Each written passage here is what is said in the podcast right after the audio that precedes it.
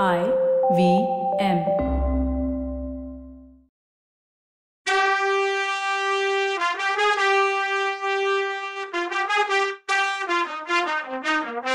வணக்கங்க. நான் கவிதா பேசுறேன்.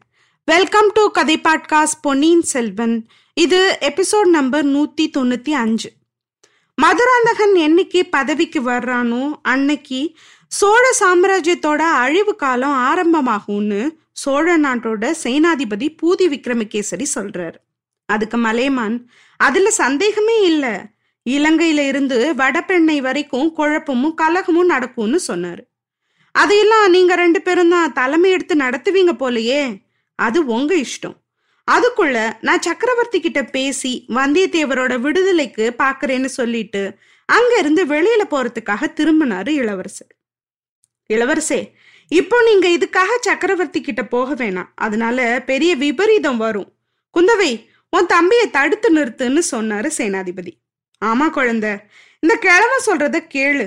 போக வேண்டான்னு சொன்னாரு மலையமானும் அப்போ குந்தவை அதனால என்ன விபரீதம் பெருசா நடந்துரும்னு எதிர்பார்க்குறீங்கன்னு கேட்டா. யாரோ சில பாவிங்க ஒரு பொய்யான வதந்திய கிளப்பி விட்டுருக்காங்க. அதை சொல்றதுக்கு கூட நாக்கு கூசுது. பொன்னியின் செல்வர் தான் நாடாளுற ஆசையில வந்தியத்தேவனை அனுப்பி கரிகாலரை கொலை செஞ்சதா பேசிக்கிறாங்கன்னு நம்ம படை வீரர்கள் ரெண்டு பேர் வந்து சொன்னாங்க அப்படின்னாரு சேனாதிபதி. தெய்வமேன்னா குந்தவை. அப்படி பேசினவங்களை நம்ம படை வீரர்கள் என்ன செஞ்சாங்க தெரியுமா?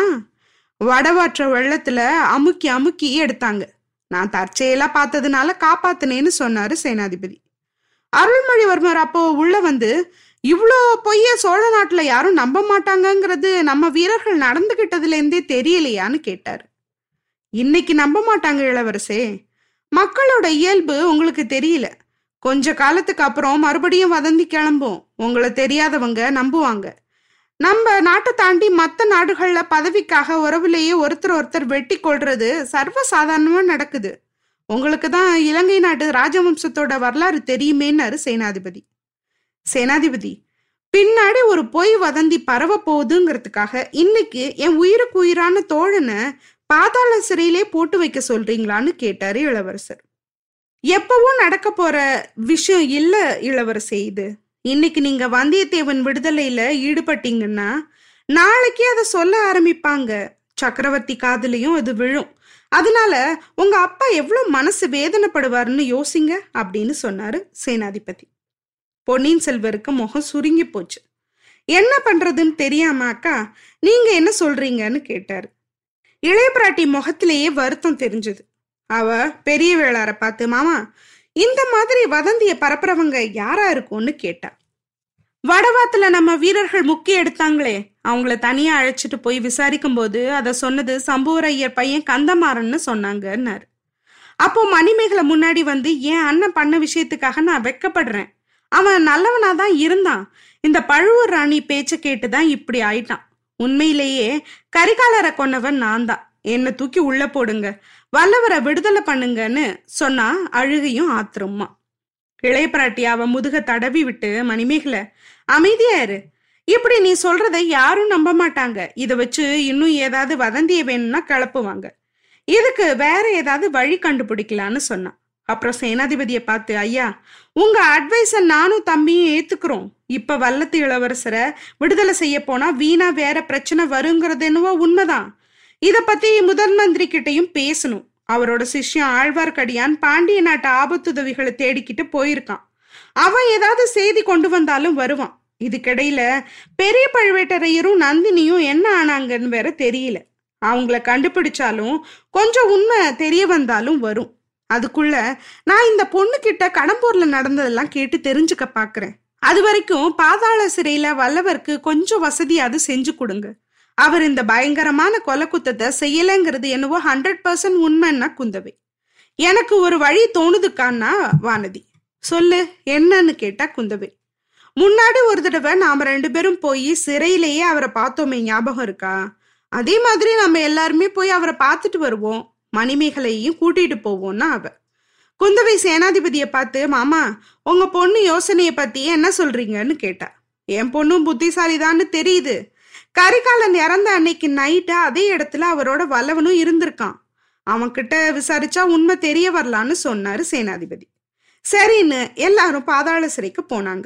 சின்ன பழுவேட்டரையர் கோட்டையை விட்டு கிளம்புறதுக்கு முன்னாலேயே நாணயம் செய்யற வேலையை நிறுத்திட்டு போயிட்டாரு. அதனால அந்த இடத்துல எந்த சத்தமும் இல்லை. காவக்காரங்களும் சில பேர் தான் இருந்தாங்க.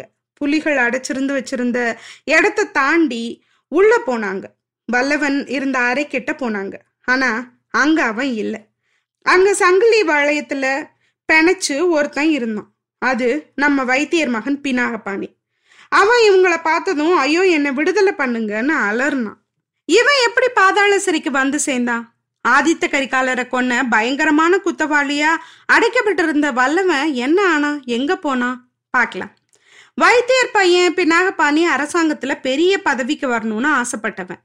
வந்தியத்தேவனை என்னைக்கு பார்த்தானோ அன்னையிலேருந்து அவன் மனசுல இந்த ஆசை கொழுந்து விட்டு எரிஞ்சிட்டு இருந்தது அதுக்கு முன்னாடி அவன்கிட்ட கொடுத்த வேலையில எல்லாம் அவ்வளவா வெற்றி அவனுக்கு கிடைக்கல.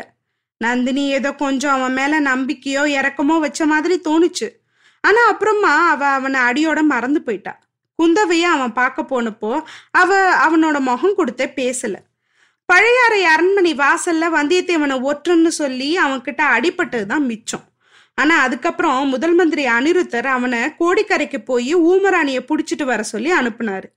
சரி இந்த வேலை முடிச்சா தான் பெரிய பதவிக்கு வரலான்னு கனவு கண்டான் அவன்.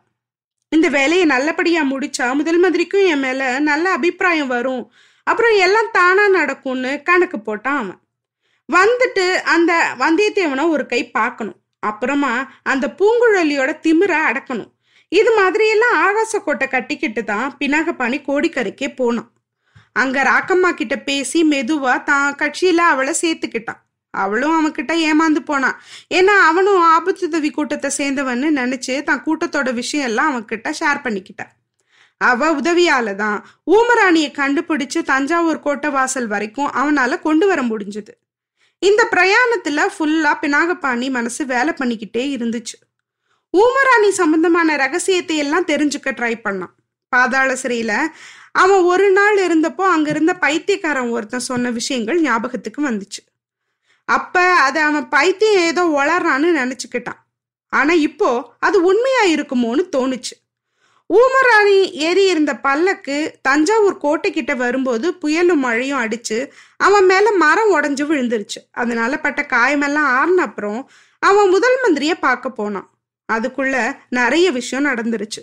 ஊமராணி சக்கரவர்த்தி உயிரை காப்பாத்துறதுக்காக உயிரை விட்டுட்டா கரிகாலரை யாரோ கொலை பண்ணிட்டாங்க அடுத்த பட்டம் யாருக்குன்னு நாடே அல்லோலகல்லோல பட்டுட்டு இருந்துச்சு. தஞ்சாவூர் கோட்டை கொடும்பாளூர் வேளார் பொறுப்புல வந்துடுச்சு. பழுவேட்டரையர்களும் அவங்கள சேர்ந்த சிற்றரசர்களும் படத்தட்டிட்டு இருக்கதா செய்தி வந்துச்சு. பெரிய உள்நாட்டு போர் நடக்கிறதுக்கான எல்லா அறிகுறியும் தென்பட்டுச்சு. இப்படி நாடே கொந்தளிச்சிட்டு இருக்க நிலைமையில தான் வைத்தியர் மகன் பினாகபாணி போய் முதல் மந்திரிய பார்த்தான். கவலையில இருந்த அன்பில் பிரம்மராயர் பினாகபாணியோட பேசுறதுக்கு நேரம் இல்லாம இருந்தாரு. சரி நான் கொடுத்த வேலையை முடிச்சிட்டான். அதனால கொஞ்சம் பரிசு கொடுத்து அனுப்பிச்சிடலான்னு நினைச்சாரு. ஆனா அவன் பாதாள சிறையில தான் பார்த்த பைத்தியக்காரனை பத்தி சொல்ல ஆரம்பிச்சதும் தான் அவர் கவனம் அவன் பக்கம் திரும்பினுச்சு. பாண்டிய நாட்டோட புராதனமான மணிமகுடமும் தேவேந்திரன் கொடுத்ததா சொல்லப்படுற ரத்ன ஹாரமும் இலங்கையில எங்க இருக்குன்னு அந்த பைத்தியக்காரனுக்கு தெரியும்னு கேட்டதும் அனிருத்தருக்கு ஆர்வம் அதிகமாயிடுச்சு. அந்த பாண்டிய மணிமகுடத்தையும் ரத்னஹாரத்தையும் தேடி கண்டுபிடிக்க பராந்தகர் காலத்துல இருந்து முயற்சி பண்ணியும் ஒன்னும் நடக்கல. அதை கைப்பற்றுற வரைக்கும் பாண்டிய வம்சத்துல இருந்து யாராவது ஒருத்தன் முளைச்சுக்கிட்டே தான் இருப்பான். திருப்புறம்பயத்துல ஒரு சின்ன பையனை பாண்டிய சிம்மாசனத்துல ஏத்தி மகுடம் சூட்டின நாடகத்தை பத்தி ஆழ்வார்க்கடியான் சொல்லி அனிருத்தருக்கு தெரியும். இப்படி யாராவது அப்பப்போ கிளம்பிட்டே தான் இருப்பாங்க. அவங்களுக்கு இலங்கையில இருந்தும் சேர நாட்டுல இருந்தும் உதவியும் கிடைச்சுக்கிட்டே தான் இருக்கும். பாண்டிய நாடு ஒரு வழியா சோழ நாட்டோட சேரணும்னா சோழ சக்கரவர்த்தியே மதுரையிலையும் முடிசூட்டிக்கணும். அதுல பாண்டிய நாட்டோட மணிமகுடத்தையும் ரத்னஹாரத்தையும் சோழ சக்கரவர்த்தி போட்டுக்கணும். இதையெல்லாம் அனிருத்தர் முன்னாடியே யோசிச்சு முடிவு பண்ணி வச்சிருந்தார். அதனால ஈழ படையெடுப்புக்கு போன ஒவ்வொரு தளபதி கிட்டையும் அனிருத்தர் அது ரெண்டையும் கண்டுபிடிச்சு கொண்டு வாங்கன்னு சொல்லி அனுப்பிட்டே தான் இருந்தாரு. ஆனா இது வரைக்கும் எதுவுமே நடக்கல. இப்ப பாதாள சிறையில இருக்க ஒருத்தனுக்கு அது இருக்க இடம் தெரியும்னு இவன் சொன்னதும் ஆர்வமானாரு. அது மட்டும் இல்லாம அவன் இன்னொரு விஷயமும் சொன்னான். அது அவரோட ஆர்வத்தை அதிகமாக்கினதோட கவலைப்படவும் வச்சிடுச்சு. அந்த பைத்தியக்கான சோழ வம்சத்தை பத்தி ஒரு பெரிய ரகசியம் தனக்கு தெரியும்னும் சோழ சிம்மாசனத்துக்கு உரிமை கொண்டாடுற இளவரசன் ஒருத்தன் சோழ வம்சத்தானே இல்லைன்னும் அவன் சொன்னான்னு பினாகபாணி சொன்னதுதான் அது. இதெல்லாம் கேட்ட முதல் மந்திரி முதல்ல தானே போய் அவனை பாதாள சிறையில பார்க்கலான்னு யோசிச்சாரு. அப்புறம் அந்த எண்ணத்தை மாத்திக்கிட்டாரு. தாங்க போனா எதுக்கு ஏன்னா ஆயிரம் கேள்வி வரும். மலையமானும் பெரிய வேளாரும் வேற இவர் மேல ஒரு சந்தேகனோடையே தான் இருந்தாங்க. முதல் மந்திரி சக்கரவர்த்தி இஷ்டப்படி மதுராந்தகன் கட்சிக்கு சப்போர்ட் பண்றதாவே அவங்க நினைச்சாங்க. அதனால இவர் சிறைச்சாலைக்கு போனா வீணான பேச்சு ஏதாவது வந்தாலும் வரும். நான் சம்போரையரை பார்க்க போறதா நினைச்சாலும் நினைச்சுப்பாங்க. இதெல்லாம் யோசிச்சு பினாகபாணியே இந்த வேலைக்கு யூஸ் பண்ணலான்னு முடிவெடுத்தாரு. அவர் முத்திர மோதிரத்தை கொடுத்து அந்த பைத்தியக்காரனை போய் பார்த்துட்டு வர சொன்னாரு. பினாகபாணியும் அப்படியே பைத்தியக்காரனை பார்க்க போனான். பக்கத்து ரூம்ல வந்தியத்தேவனை பார்த்ததும் அவனுக்கு குஷி ஆயிடுச்சு. அவன் ரூம் வாசல்ல நின்று பேச்சு கொடுத்து பார்த்தான். ஆனா வல்லவன் அவனோட பேசவே இல்லை. இவனுக்கு கோவம் வந்துடுச்சு. நல்லா திட்டிட்டு அந்த பைத்தியக்காரனை பார்க்க போனான். பைத்தியக்காரன் அவனோட நல்லா பேசினான். அவன் உண்மையிலேயே பைத்தியக்காரன் இல்லைன்னு பினாகபாணிக்கு புரிஞ்சுச்சு. அப்புறம் மணிமகுடத்தை பத்தியும் ரத்னஹாரத்தை பத்தியும் இவன் கேட்டதும் பைத்தியக்காரன் அமைதியாயிட்டான். எனக்கு முதல்ல விடுதலை உத்தரவு வாங்கிட்டு வா அப்புறம் தான் சொல்லுவேன்னா. திரும்பி வந்த பினாகபாணி முதல் மந்திரி கிட்ட நடந்ததை சொல்லி அவனை விடுதலை பண்ணா நிச்சயம் பைத்தியக்காரன் ஏதாவது சொல்லுவான்னு சொன்னான்.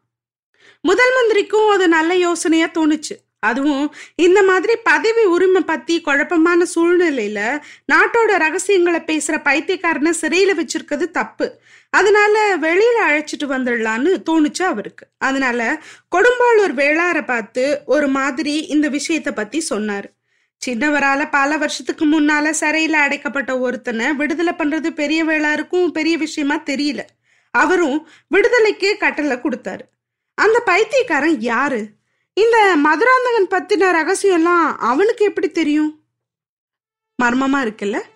அடுத்த எபிசோட்ல என்ன நடக்குதுன்னு பார்க்கலாம். அது வரைக்கும் நன்றி வணக்கம்.